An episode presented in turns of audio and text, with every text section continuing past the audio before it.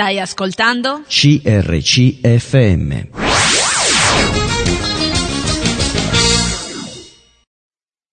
Ben ritrovati, eccoci insieme. Ciao Peter. Ciao Maria. Ci troviamo per la seconda puntata insieme. Stiamo anche tanto ridendo con Peter, che non è proprio usuale per me, perché sono piuttosto un macigno.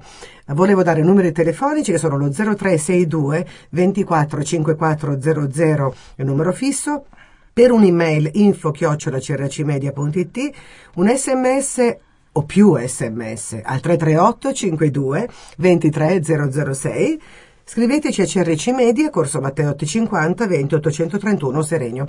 Volevo fare un riassunto. Peter ha 64 anni, è nata in Svizzera tedesca. Non dico i nomi, no, no, no. A Rapperswil, vicino al lago di Zurigo, okay. la città delle rose. Eh, mi, ha, mi, ha, descritto tante cose bellissime che mi hanno affascinato, come il fatto che si, si è iscritti alla città, c'è un'identificazione anche nella, nel luogo di nascita, che è bellissima questa storia. Chi l'attinenza. Volesse, l'attinenza si chiama. Eh, chi vuole saperne di più va a ascoltarsi la prima puntata. È un ragazzo cresciuto come primo figlio in una famiglia di quattro figli, però naturalmente eh, con un papà di modeste condizioni, un, un, che lavorava nella ferrovia. Però questi quattro figli sono nati veramente a breve distanza uno dall'altro, perché tra lui e l'ultimo cinque anni di differenza. E quindi immaginate che già tra loro dire il primo non era proprio necessariamente il primo, era un combattimento eh, di, di, di, prim, di, primeggiare all'interno della famiglia e quindi non è stato un primogenito con uh, tutti i sistemi e rismi del primogenito, ma una famiglia unita, una famiglia in battaglia, una famiglia dove uno voleva privilegiare sull'altro o prevalere sull'altro, una famiglia dove c'erano quattro combattenti che volevano i primati. E lui è un uomo combattente, eh, si è definito anche egoista in senso buono buono, tra virgolette, perché eh, la sua dote principale era quella di trovare gli escamotage oppure trovare i modi per ottenere il massimo con la minor fatica possibile. Questo non è proprio così tanto male, che poi eh, andremo avanti e poi mi spiegherà in privato, me lo faccio spiegare, mi faccio dare lezioni private di questo, perché io invece ottengo tutto con grandi fatiche, non arrivo mai subito. Io sono quella che se le deve sudare le cose e gratta. Quindi a un certo punto della sua vita, in età di otto anni, eh, siccome lui voleva, vedeva in questo forse la realizzazione eh, della sua personalità, del suo successo, eh, nato in una famiglia eh, cristiana cattolica, in Svizzera c'era proprio una divisione totale tra gli evangelici e i cattolici e lui si identificava con i cattolici come se fossero tutti gli altri una setta. Quindi ehm, vedeva in questa possibilità di diventare un chirichetto proprio come si usava nei vecchi, se voi andate a leggere i vecchi libri, diventare un prete voleva dire essere ricchi e quindi avere il privilegio di entrare nella mm, parte gerarchica cattolica come un qualcosa che dimostrava uno status sociale e questo per lui è stata la prima forma, diciamo così, che voleva raggiungere. Ma siccome questo non era consentito per una famiglia eh, di modeste condizioni, allora questa fu la prima battaglia grossa che lui combatté, diciamo così. Aveva un amico, Otto si chiamava. Mm-hmm. Quest'Otto, quando l'ho detto, mi sembrava quasi imperioso. Mm-hmm. Otto, che invece era chirichetto. E quindi lui, sapendo di non poter arrivare ad essere chirichetto anche lui con questa ambizione che aveva in testa, cosa fa? Usa Otto per, fare, eh, per farsi insegnare come diventare chirichetto. Allora preparano un altare, eh, Otto diventa il prete, lui diventa il chirichetto immaginario, c'erano le messe da leggere in latino con tutte le varie liturgie, eccetera, e allora loro si mettono e incomincia in poco tempo a farsi spiegare tutto, imparare come si fa una messa, imparare eh, eh come comportarsi, cosa dire, come fare. E Otto, che è amico suo, gli insegna tutto, così che a un certo punto lui si mette in panchina in chiesa.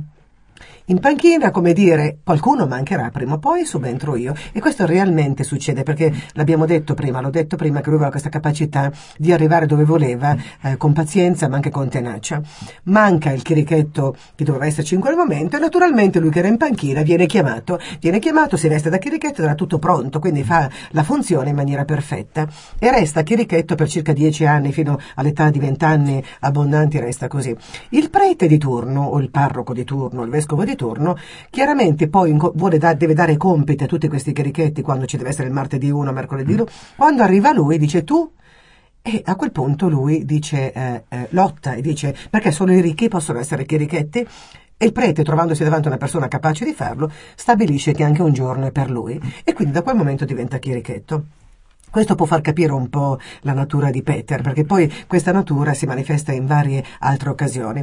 Poi piano piano studia in un, in un, in un convento, in questo convento lui incomincia a trovare i suoi privilegi, tipo quello per esempio di suonare il pianoforte, perché era un modo per stare solo e rimanere fuori dalle forme gerarchiche, quindi eh, fa una fatica per trovare un beneficio. Lui capisce che beneficio e fatica, se accostati insieme, creano qualche cosa e lo utilizza per tutta la vita. Quindi dà affidabilità ed è presente nelle cose che lui fa e allo stesso tempo riesce attraverso le cose che lui fa a ottenere quello che lui vuole e quindi è un connubio perfetto.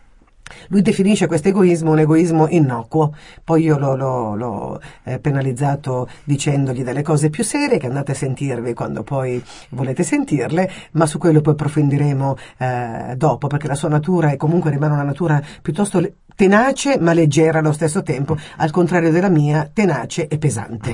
Poi ci suggeriremo qualche cosa, per quello che ho riso tanto con Peter. Quindi lui fa questa scuola ehm, e diciamo così e continua nella sua mente a voler diventare un prete, ehm, col consenso di tutti chiaramente, tutti molto contenti che questo possa avvenire perché comunque cambia lo status proprio sociale suo e anche della famiglia, ma a un certo punto lui frequenta per tre anni i frati e vede che fanno delle cose che non, non so se è stato da parte di Dio, forse questo non c'è una spiegazione, però lui vede delle cose che non vanno e in quel momento capisce che alcuni di questi aspetti non possono far parte della sua vita. Forse uno di questi è che lui non, non vuole, vuole, sposarsi, vuole avere delle donne, non vuole rimanere single.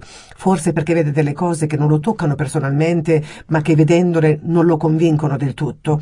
Eh, tipo, non so, invitare un, um, mago. Uh, un mago all'interno e questo non lo vede giusto, forse nella sua coscienza qualcosa già incomincia, perché Dio comunque poi si vede che ha un piano, no? Insomma, oggi è un pastore, per cui eh, la preparazione è stata molto prima, per quanto lui non lo sapesse. Intanto decide eh, tra giornalismo che gli si presenta davanti e banca, lui sceglie la banca ancora una volta, non tanto per l'attitudine in sé, sapendo che in ogni caso deve dare se stesso sia in un campo che nell'altro, ma in base ai frutti che può portare. Quindi la banca la vede più sicura, un lavoro più eh, sicuro, si butta nel campo delle banche lì in poco tempo, spostandosi da una banca all'altra, ha dei successi. Eravamo arrivati mh, che anche eh, lui incomincia a buttarsi nel mondo dello sport, perché il tennis, siccome lui aveva delle attitudini molto forti per il tennis, diventa anche un modo per primeggiare, diventa anche all'età di 15 anni qualcuno che vince anche delle gare. Aveva detto una cosa molto interessante nella puntata scorsa, che lui aveva in qualche modo un complesso di inferiorità, quindi portare anche la prima ehm, gara vinta, quindi la prima medaglia, dove lui poteva non essere considerato e dove altri non avevano avuto questo privilegio, diventava per lui un motivo di orgoglio, di riuscita, di vittoria e di successo. Sì, sì, anche non è che non era la prima medaglia, era soltanto quella prima importante. Importante, sì, sì. sì perché lui eh, incominciava ad essere capace bene, sì. era tra, tra, i primi eh, in Svizzera e, e, tra gli otto anche eh, in altri posti nazionali forse, non so. E quindi questo ha incominciato a formare in qualche modo il suo carattere e ha anche la capacità di spostarsi da una banca all'altra perché poi nel suo cuore nasce il desiderio delle lingue anche e quindi eh, si sforza anche di conoscere le lingue, trova anche il modo di poterlo fare, no? eh, il modo di poter avere queste, queste eh, possibilità e lo fa spostandosi da una banca all'altra per cambiare posizione. Eh, tant'è che da cose negative le faceva diventare positive, tipo andare in una banca molto eh, buona dove lui aveva una posizione anche eh, buonissima all'interno da jolly e quindi con un buon stipendio licenziarsi o farsi licenziare perché non vuole mettere la cravatta. Lui no, no, no, no, eh, gliela imposta non la vuole mettere. Quindi lo licenziano, ma siccome aveva una buona posizione, la riassunzione in un'altra banca diventa anche un motivo per avere 300 uh, eh, franchi in più. Oh, no, era, oh, era anche di più. Anche di più. Sì, sì. Uh, quindi uh, avere, avere, uno stipendio che fosse agevolato. E in questo modo vive tutta la vita lui. Non abbiamo parlato dei fratelli, eh, fino a che poi arriva Cristo ci arriveremo. Intanto ci eravamo fermati all'età di, di circa 20 anni, dove lui già ha una posizione alta eh, nel campo lavorativo, dove già lui ha una posizione alta nel campo sportivo, dove lui incomincia ad aggiungere al campo sportivo, cioè alla, alla, alla, alla sua attitudine sportiva, anche il pattinaggio, dove diventa bravo, E dove aggiunge anche il ballo, perché poi lui capisce che se eh, eh, avesse vinto qualche gara di tennis avrebbe dovuto ballare con la vincitrice femminile e non era capace di farlo. Da lì lui prende delle lezioni, una decina di lezioni, e a quel punto impara anche a ballare in prospettiva di vincere altre gare. Pensate un po' come era articolata la sua vita. E da lì nasce anche un desiderio di imparare altro fino a diventare anche un buon ballerino di rock and roll. Certo. e quindi eh, non si ferma lì perché lui vuole imparare le lingue e lui vuole provarsi e lui vuole misurarsi con la vita. Abbiamo parlato anche di qual è casa sua e di quante lingue conosce. Abbiamo finito la puntata con questo. Conosce eh, un 3-4 lingue 3-4 lingue um, parlate, più uh, poi ha studiato il greco, il latino e, e un, po un, po di ebraico, perché ha studiato, poi ci spiegherà, perché si è appena appena addentrato eh, nella eh, scuola teologi- di, di, teologia, poi in questo ci arriveremo, e quindi um, le sue partenze poi hanno avuto anche una logica, a parte godereccia, perché lui stiamo parlando di, di Peter nel mondo, non Peter uh, uomo di Dio, poi piano piano ci arriveremo, e quindi c'era anche questa attitudine, questo amore per le donne, per eh, la vita goliardica, per tutto, che ci parlerà lui di questo. Intanto mando un brano musicale, ci troviamo dopo il brano, a tra poco. Stai ascoltando? CRCFM.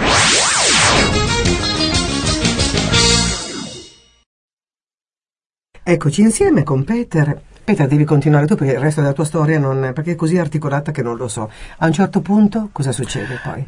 quando io lavoravo di nuovo nella mia città nativa, Rapperswil, io volevo andare in avanti.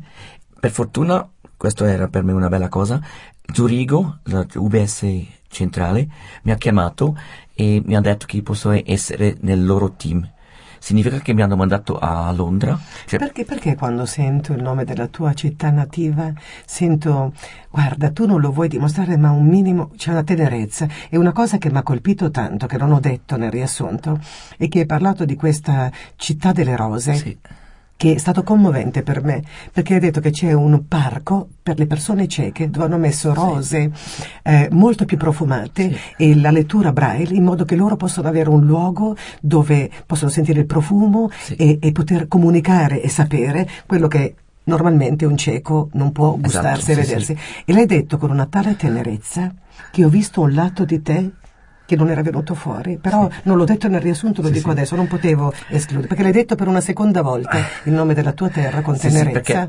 Rapperswil non è una qualsiasi città, è Sirmione della Svizzera, è proprio è speciale e si vede anche in una penisola. Quando mi sono sposato sono, sono andato anche lì a Rapperswil, la mia città, perché è speciale anche il lago.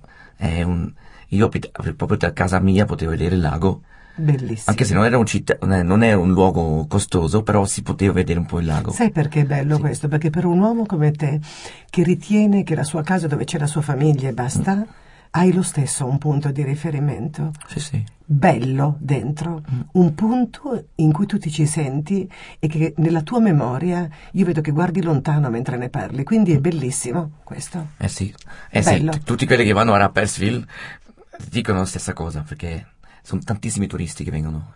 Okay. Dopo mi lasci sì, l'indirizzo e ci voglio è, andare. È molto facile, se qualcuno vuole andare a vedere, va su www.centocristiano.it dopo ci presentiamo, vedete me, però non mi conoscete, però vedete chi sono, dopo sopra di me viaggio verso la felicità.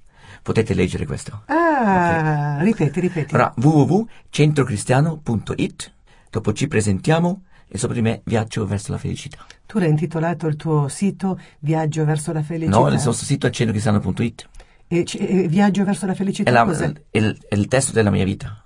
Esatto, tu, sì. sei, tu, sei, se ti dovessi rappresentare, viaggio verso la certo. felicità. È quel viaggio che, fatto, che, che, raccontiamo adesso un pochettino. Ok, dai, okay allora, vai avanti. Dopo so, ho potuto andare a Londra, però prima ho eh, fatto eh, il, il, diciamo, tanti esami di inglese e dopo ho lavorato per l'UBS Londra, la cassa eh, principale. È stata di nuovo un'esperienza molto bella, ho eh, imparato bene la lingua, alla fine penso che ho fatto 13 esami di inglese.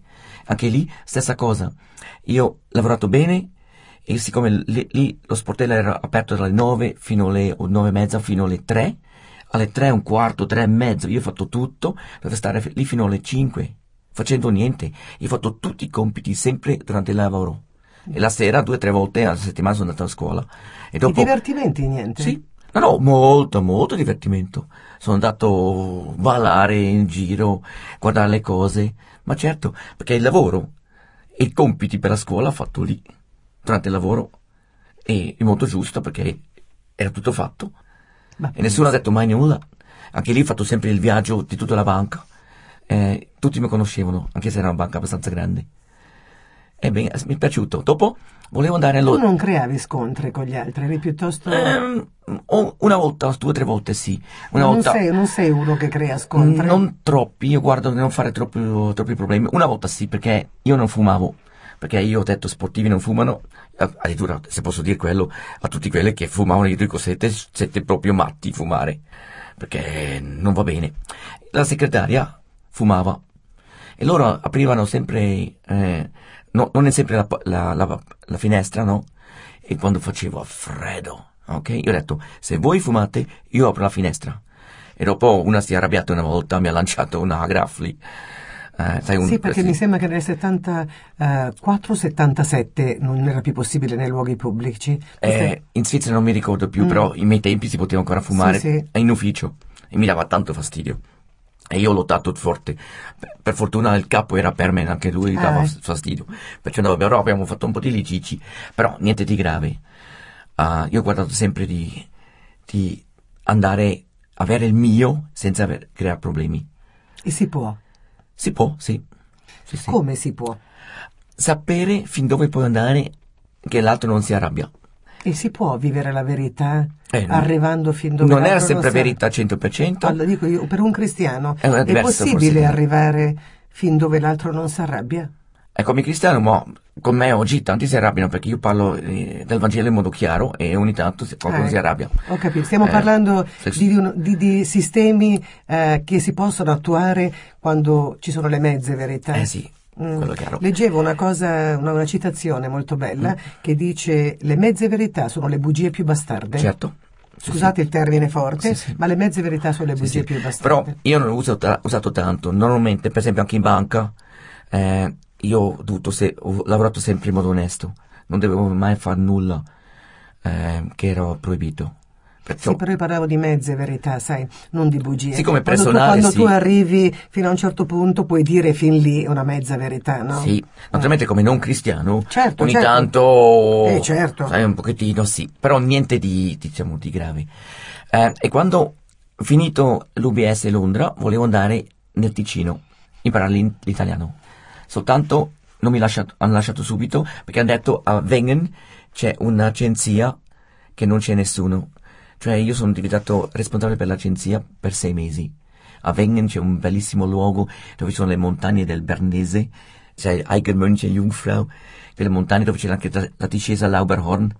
Anche lì eh, io ho fatto amicizia, per esempio, con la segretaria del- della, della gara e mi ha dato un passo eh, come giornalista per poter sciare sulla pista proprio. Sempre qualcosa Sì. traevi per te. Sì, sempre. Sempre. sì. E sono riuscito, ok?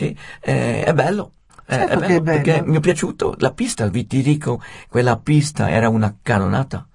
Fanta- è come un tappeto, fantastico. senza pagare eri tranquillo tra i, Sì. i privilegiati che potevano. Certo. E come hai fatto ad ottenere questo? Eh, non lo so, era essere buon amico e, e- e avere anche il coraggio di chiedere quando vedevo la possibilità. Sì. Sì. Io sono, ho parlato con lei, ho detto, ma te- cosa pensi? Potresti farmi un piacere così via? E lei ha fatto un po' di charme. Ma Ok. pensi. Eh, e dopo, quando ho finito questo tempo, sono andato a, a Chiasso. Anni dopo, ho incontrato una cosa interessante. Perché io volevo andare in Spagna, mi hanno detto che io dovevo fare un esame. E spagnolo non conoscevo ancora.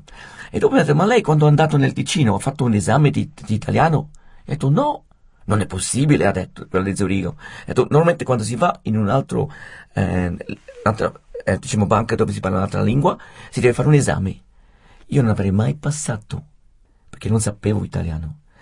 E sono arrivato allo- a, Chiasso, lavoravo lì, e dopo tre o quattro mesi eh, mancava per malattia il capo del Ser Fontana, questo è un, un supermercato Ma grande. questa è la storia ancora del chirichetto. Eh, Manca sempre sì. qualcuno che devi arrivare E tu. lì hanno detto, ok vai tu.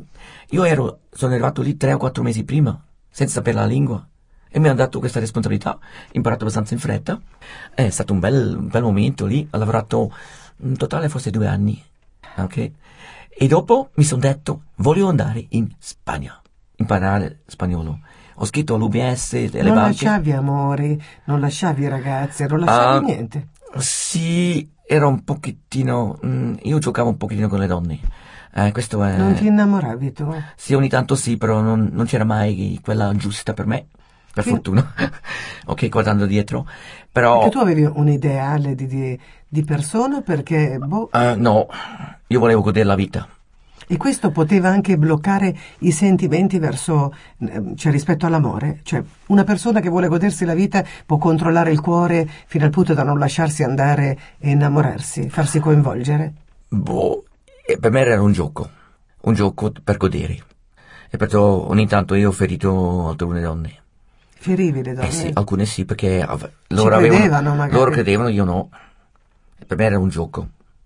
Non ero... Ma magari le trattavi anche bene, quindi si Sì, tra- ma certo, no, ero un gentleman, io ho guidato bene, però non, non- nella vita quotidiana, però non ero fedele, vivevo, non vivo bene, vivevo bene.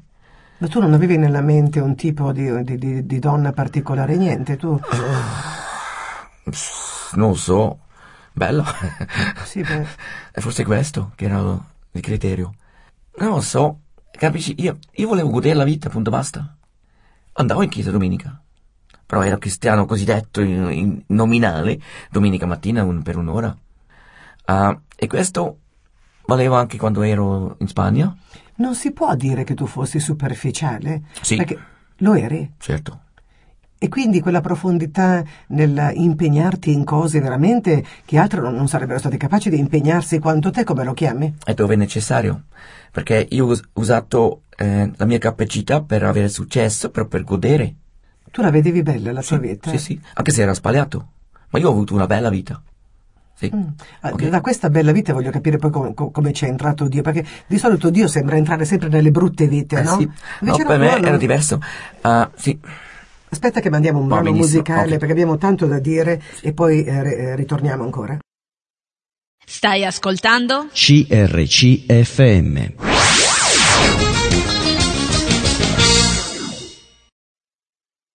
Sì, eccoci insieme, volevo ricordare i numeri telefonici 0362 24 5400 il numero fisso, poi info chiocciola crcmedia.it è per un'email. Se volete scriverci un sms al 338 52 23 006 e scriveteci CRC Media, Corso Matteotti 50 20 831 Serenio. Eh, io ti faccio delle domande che sono magari banali, ma per me non lo sono banali.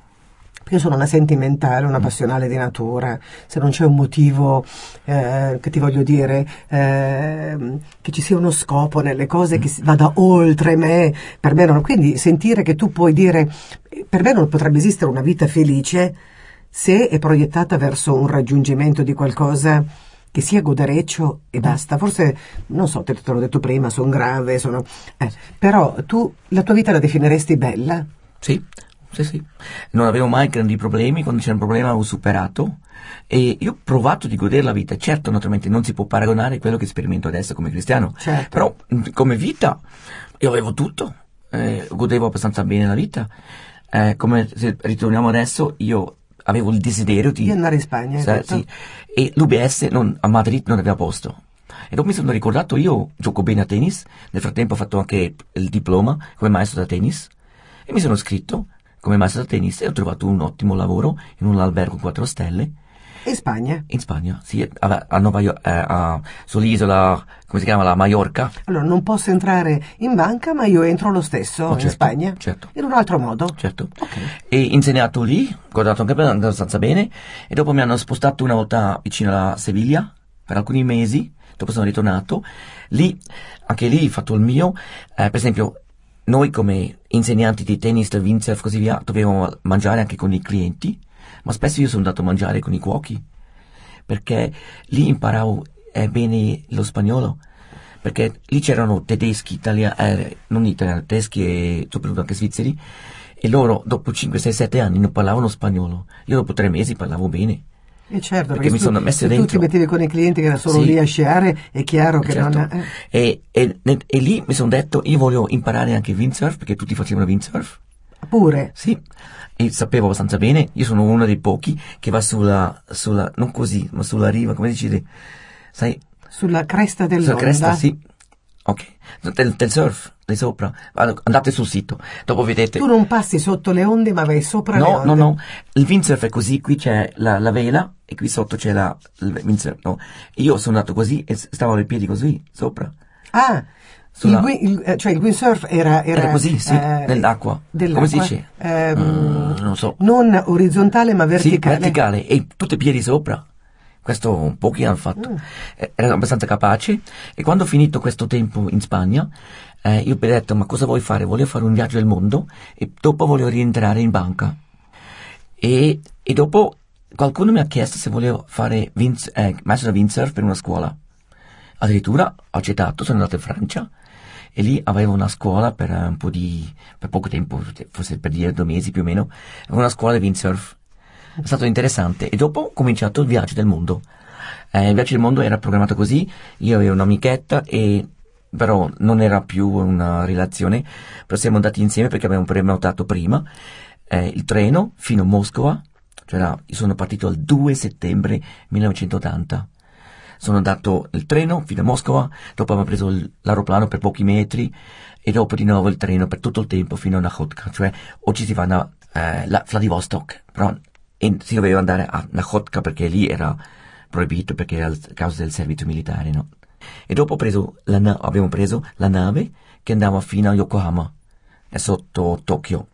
E dopo quell'amichetta è ritornata con l'aeroplano, io sono rimasto lì.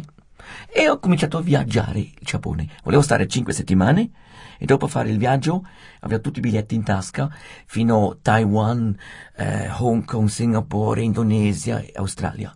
E dopo ritornare verso India e Svizzera.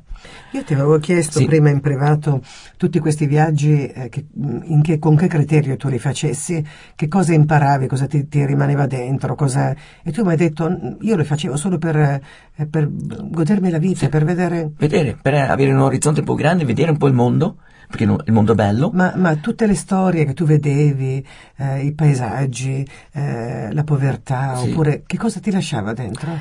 Certo, alcune volte, per esempio, una volta quando sono stato, io avevo una piccola macchina, una, Ford, no, Renault 5 eh, ai tempi, e sono andato a Berlin Est. E lì c'era un vecchietto che ha detto, oh mamma mia, questa macchina è la tua? E io lo vedo ancora davanti a me, come lui a 60 anni avevo niente. Ok, io ho 20, 20, 22 anni, 23 anni, avevo una bella macchina. E, per- e lì ho visto che io sono veramente privilegiato. Però non ho mai, diciamo, non Enfatizzato niente. No, era- Sono delle sce- dei flash che ti sono rimasti. Sì, però io ero contento e godevo. Basta. Ok? Riuscivi a farlo anche mm, in zone di difficoltà, in eh, situazioni che, che magari... Te lo dico perché io sono andato una Mm. volta sola in Bielorussia. Sì. E bene o male che sono andato una volta sola e quello che ho visto quando sono tornato ho pianto per 15 Mm. giorni, no? Cioè mi lasciava dentro de- delle sensazioni, delle Mm. cose che ancora oggi a distanza di tempo non dico che abbiano segnato la mia vita, che mi abbiano distrutto, però hanno lasciato delle emozioni molto forti, delle sensazioni molto forti. Eh, no, per me no. Questo era, era un dato di fatto, loro stavano male. Forse alcuni ho aiutato un pochettino, però minimamente. Eh, io ero egoista.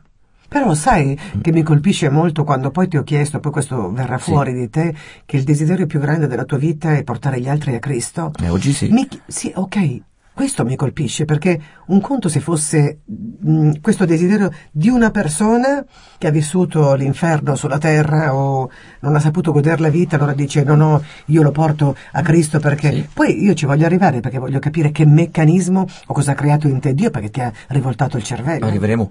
Devo dirti che quando ero lì in Giappone, io ho viaggiato, io volevo proprio, come detto, cinque settimane stare lì. Però, tu sai com'è, tu fai il viaggio, sono andato a Bonsai, per esempio. Bonsai è un piccolo paese nord di Tokyo, dove sono tutti gli alberi piccoli, no? Sì, Perché sì, bonsai. sì, bonsai. E dopo sono andato fino a Hokkaido, ok, l'isola del nord, dopo Shikoku, tutta l'isola Honshu, dove c'è Kyoto e tutte queste Osaka e così via. Dopo sono andato al sud e lì ho preso una nave per andare su, Shiko, eh, su eh, Kyushu, Kyushu l'isola del sud. Ma quanto tempo sei rimasto? Eh, rimanevi fino fermo? lì, fino lì sono stati forse mm, due mesi. Ah. Sì. E dopo, quando sono arrivato lì a Kyushu, nella città di Beppu, si arriva a Beppu, è una città di 200-300 mila abitanti più o meno, e in tutta la città ci sono gli onsen, sai queste terme, l'acqua calda, Ah. e se tu guardi la città da fuori è tutto fumo, c'è sempre fumo dappertutto, Davvero? cioè è vapore, no? E loro, loro non hanno riscaldamento, loro pre- hanno soltanto eh, i tubi che met- cioè le- con le pompe e con quello riscaldano tutta la città. Ma pensa Sì. che cosa strana. Sì, è stata bella lì. Ok, e dopo ho fatto autostop in mezzo alla città perché dovete capire, in Giappone lo straniero era ancora di più che es- adesso, era proprio uno come una mosca bianca. Ok?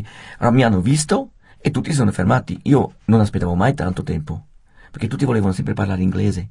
Ah, sì. Eh sì, adesso è venuto uno che mi ha fermato, ha detto dove andare? Devo andare lì in un certo luogo e mi ha portato lì e dopo mi ha detto ma dove dormi stanotte? Io ho detto non so, vedremo. E lui ha detto ma vieni a casa mia. Addirittura ha mandato il suo amico a prendermi, dopo siamo, siamo andati a Yufuin. Yufuin è un piccolo paese come un luogo turistico. Sai, con questi onsen, queste terme, fuori l'acqua calda, bellissimo. E lì sono stato per 4-5 giorni e dopo lui ave- aveva la famiglia a Oita, sono forse 40 km o 30 km dall'altra parte. Oita è una grande città, di, avevo ai tempi 360-400 mila abitanti, però era un- un, eh, una città un- come un paese. Accanto del municipio c'era un campo da riso, soltanto per farti capire. E quando sono arrivato lì, io ho detto a lui, io vorrei andare in chiesa. Come buon cattolico, quando avevo la possibilità, volevo andare in chiesa domenica mattina. Ma fino, era- fino ad allora tu avevi girato senza cercare una chiesa? Ah, fino lì non era possibile spesso, perché non ho visto niente. Però lì mi... Questo, Mm. Ti sei sentito sì, dentro? Ho detto, io vado. E ho chiesto a lui, fammi capire dove c'è la chiesa cattolica. Lui dice, oh, conosco, conosco. Eh, e dov'è? Eh sì, sono americani. E lì in Shimomunakata. Sai, questo sperduto fuori. Io mi ho fatto un piano, tu- come arrivare, soltanto io non ero capace perché in Giappone tutto è complicato. Perché tutto è complicato? E il loro modo di scrivere, loro Ah, hanno beh, certo. quartieri, dopo nel quartiere un altro quartiere, dentro un'altra rotonda eh, per andare, e le- come hanno, hanno indicato tutto, tu non trovi niente all'inizio, per capire il sistema. Certo. E sono andato con la, la sua bicicletta e a un certo punto sono stato perso. Arriva un tassista, mi ricordo bene, l'ho fermato, ho detto, io voglio andare a Shimomunakata. E lui ha detto, vieni, vieni dietro a me.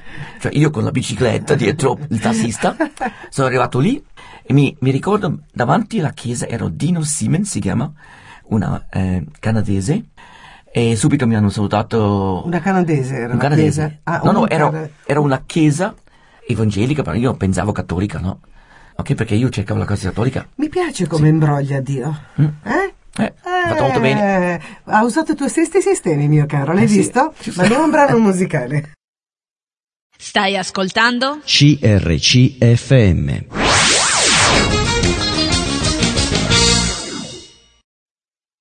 Ed eccoci ancora insieme. Eh, mi è piaciuto, abbiamo terminato mh, prima del brano che io ho riso anche dopo mentre andava il brano musicale, perché lo stesso sistema che usi tu, che hai usato tu in tanti, eh, in tutto questo percorso che abbiamo fatto insieme, l'ha usato Dio con te, ti ha imbrogliato. No, devi capire una cosa. Io non sarei mai andato in una chiesa non cattolica. certo. Mai. Però come lui ha detto, è cattolica, io lo riconosco, io sono andato. E dopo ho pensato, ma è un po' diverso. Però mi sono detto, è un'altra lingua, un altro paese, un po' diverso, allora è normale. E dopo c'era lì Elena, la figlia del pastore. E lei comincia a parlare con me e mi chiede, Peter, sei sicuro che vai in cielo? Hai la vita eterna? Dico, non lo spero, però non lo so. E dopo lei mi ha detto, io lo so. E dopo, non so perché, ho trovato interessante tutto. Sono ritornato e la settimana dopo di nuovo sono andato in quella chiesa. Non chiedermi perché, io sono andato. E, e perché erano gentili, hanno tradotto tutto, anche dal giapponese in Italia, in, in- in in inglese. Sempre quella ragazza, da un diciottenne più o meno. Però mi dici non chiedermi perché. In questo frattempo dei tuoi viaggi non c'era stato, cioè non era successo niente apparentemente nel tuo cuore. Eh, no. Tu eri esattamente No. quello che volevi essere. Sì, sì. Ero quello che ero, basta. Non ho, non ho riflettuto cosa potrebbe essere dopo, da dove vengo, tutte queste cose lì. Mai niente, però per essere pronto in quel momento non è avvenuto con un accadimento particolare. Niente, niente. Eh, io sono andato la seconda volta in chiesa lì e dopo questo Elena mi ha detto, Peter, sai che sopra abbiamo una, una camera, se tu la vuoi puoi averla. Io mi sono detto, ma sai che i prezzi dell'albergo costano tanto, potrei stare lì. Ha riutilizzato un secondo modo dei tuoi Certo, tipici. certo. Dio. E dopo ho fatto il viaggio di Kyushu, che è più o meno la grandezza della Svizzera. Sono ritornato, ho suonato, ho detto, vale ancora la vostra promessa? Ma certo. E dopo so- abitavo con loro. E lì ho visto per la prima volta una vita cristiana evangelica. Come Ma hanno da cana- canadesi erano loro. Eh no, Eh, uno era canadese che è il maestro di inglese. Per la famiglia, dopo il mio amico ha detto sono americani. Non è vero, erano eh, sudafricani, che erano Sì, eh, in Sudafrica ma sono bianchi. molti bianchi, Erano certo, bianchi. Johannesburg sono Sì. parecchi E si bianchi. chiama Japan Rural Mission, la missione rurale di Giappone, del Giappone. Era il nome della missione. E com'era la struttura lì? Era, Come- era una semplice casa e accanto la chiesa. E lì c'era il missionario con un'altra missionaria, la Letty Brand si chiamava. E dopo io abitavo un po' con loro. E dopo loro hanno cominciato ogni tanto di, di parlare della fede. E non avevano anche una Bibbia. Certo. Lì mi hanno dato una Bibbia lì. Tu eh, hai raccontato che anche come cattolico non avevi mai letto No, la Bi- niente. e leggevi i messali, no? Sì, sì, chiaro. E, e dopo, quando la, abitavo con loro, eh, io vedevo un po' la differenza, però non capivo ancora tanto. Però erano gentili con me e mi è piaciuto. Eh, io ogni tanto ho lavorato un po' in cucina, per, te- volevo fare anche qualcosina, no? Eh, aiutavo un po' a pulire la casa. Percepivi un clima diverso, Eh, Peter? certo. C'è un- la pace del Signore Ma probabilmente certo, c'era. era, era tutt'altra cosa, mi è piaciuto. E dopo il mio visa era finito perché io potevo restare per tre mesi. Era già oltre. Io dovevo uscire dal paese e volevo andare a, a Corea del Sud e ritornare. Soltanto quando sono arrivato alla dogana hanno visto che io er- ero già oltre e dopo mi hanno accusato di aver lavorato. E io ho protestato fortemente. Eh, alla dogana ho detto no, non ho lavorato. E dopo mi è venuto in mente una cosa. Io fa- scrivevo un giornalino, gio- eh, cioè come un, eh, Un diario un diario, personale. un diario personale. Sì. Volevo sapere un po' dove sono stato. E lì la fortuna era che ho scritto la data e anche se tu sei come al momento sono andato a Expo, no? All'Expo per ogni padiglione poteva avere un timbro. E lì la stessa cosa in Giappone. Ogni castello, ogni tempio, ogni shrine, tutte queste, tu puoi, puoi fare il tuo stim- stamp, ok, del tuo timbro. Io ho fatto questo. poi ti rimane come diario di viaggio Esatto, praticamente. io ho fatto questo timbro dappertutto e mi è venuto in mente. Dopo io ho parlato con la dogana, ha detto, ehi caspiterina, come posso lavorare? Guardate qui, quel giorno sono stato a, a Osaka, dopo sono stato a Kobe, dopo lì. E alla fine hanno creduto. E dopo ho scridato loro, ho detto, adesso mi portate alla nave, E quel, pezzo, e quel pezzo che sei stato nella chiesa invece come l'hai... Ehm, no, no, non ho detto niente. Loro hanno visto che io viaggiavo. E dopo la nave andava soltanto una volta alla settimana, capisci? C'era il rischio che se ne va. E dopo io ho scridato loro e ho detto, adesso mi portate a, a, a dogana, cioè al porto. Pure. Eh sì. E dopo mi hanno portato con una macchina, sai, lusso di grande e nera. E sono arrivato e sono la andato- limousine t'hanno Sì. portato. Sono andato a Busan e, e dopo ho viaggiato un pochettino lì, ho fatto anche esperienze belle, eh, anche con, con eh, pescatori. Una volta sono andato, un- eh, avevo una malattia perché ho mangiato tutto, ogni tanto, sai, è andato un po' male, però lì per la prima volta in vita mia cristiani mi hanno parlato di questa Corea, in strada. Mi sono fermati due volte, Ma, ma lì in Giappone qualcosa avevi già capito, no tu? eh, un pochettino sì. Abbiamo- Qualcosa era successo nel tuo cuore? Ma certo, no? ho cominciato a leggere la Bibbia. Eh beh, questo Volevo sapere un po' è di più. poco. Volevo sapere di più. Volevo sapere anche la differenza. Sai quello che mi hanno sempre Loro, insegnato? loro lì in Giappone non ti avevano parlato tantissimo. No, non tanto. Erano, erano- hanno vissuto piuttosto. Ogni tanto un- una pochettina, una cosa E l'hai, piccola. e l'hai trovato un modo bello? Sì, o- giusto. Perché non dovevano convincermi con le parole. Io volevo, volevo vedere la vita.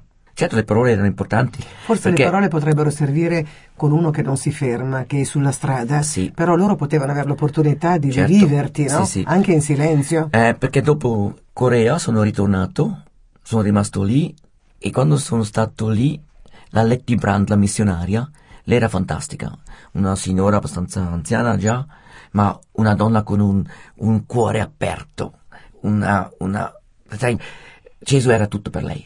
E questo ha sperimentato. E quando io ho fatto delle domande, sai cosa ha fatto lei sempre? Lei ha aperto la Bibbia e dice, Peter, leggi. Mm. Questa era la sua risposta. Ha aperto la Bibbia, Peter, leggi. Qui dove eri? In Corea o in Giappone? No, in Giappone. Sono tornato ritornato, anche- sono ritornato in quella missione. In quella missione? Sì, dove c'era Letty Brandt proprio, quella signora. Perché E- sei tornato in Giappone? e perché dovevo. Perché da lì avevo i biglietti, ok?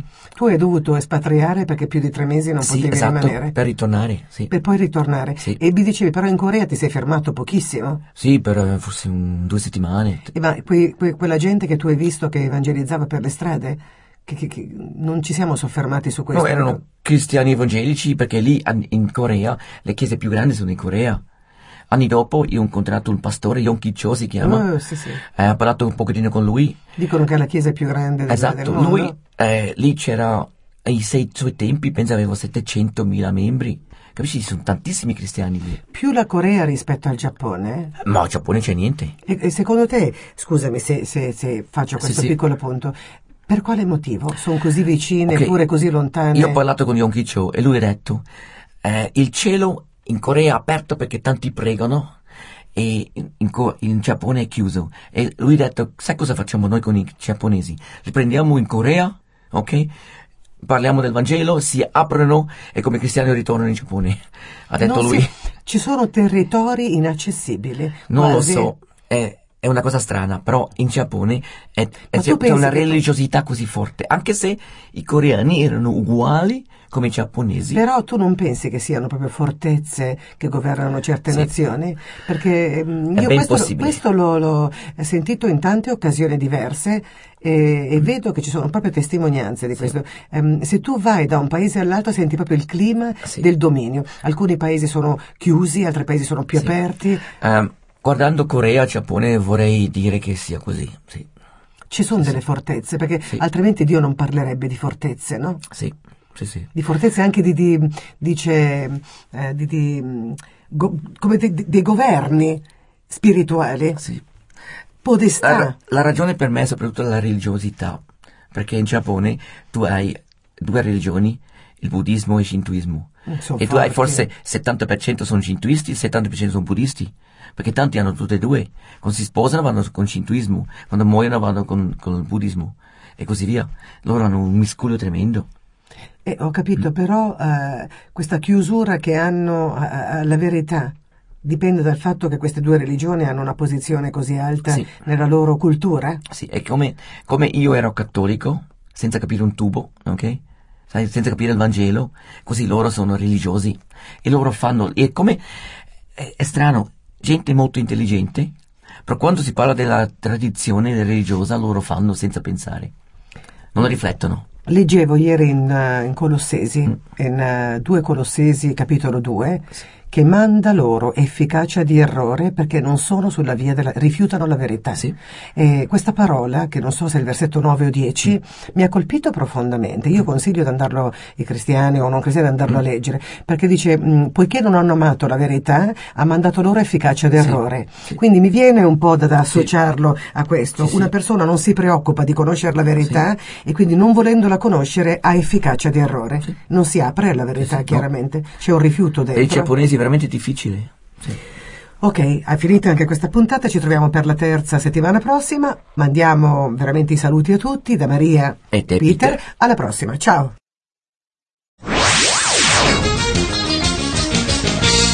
Hai appena ascoltato un programma prodotto da crc.fm.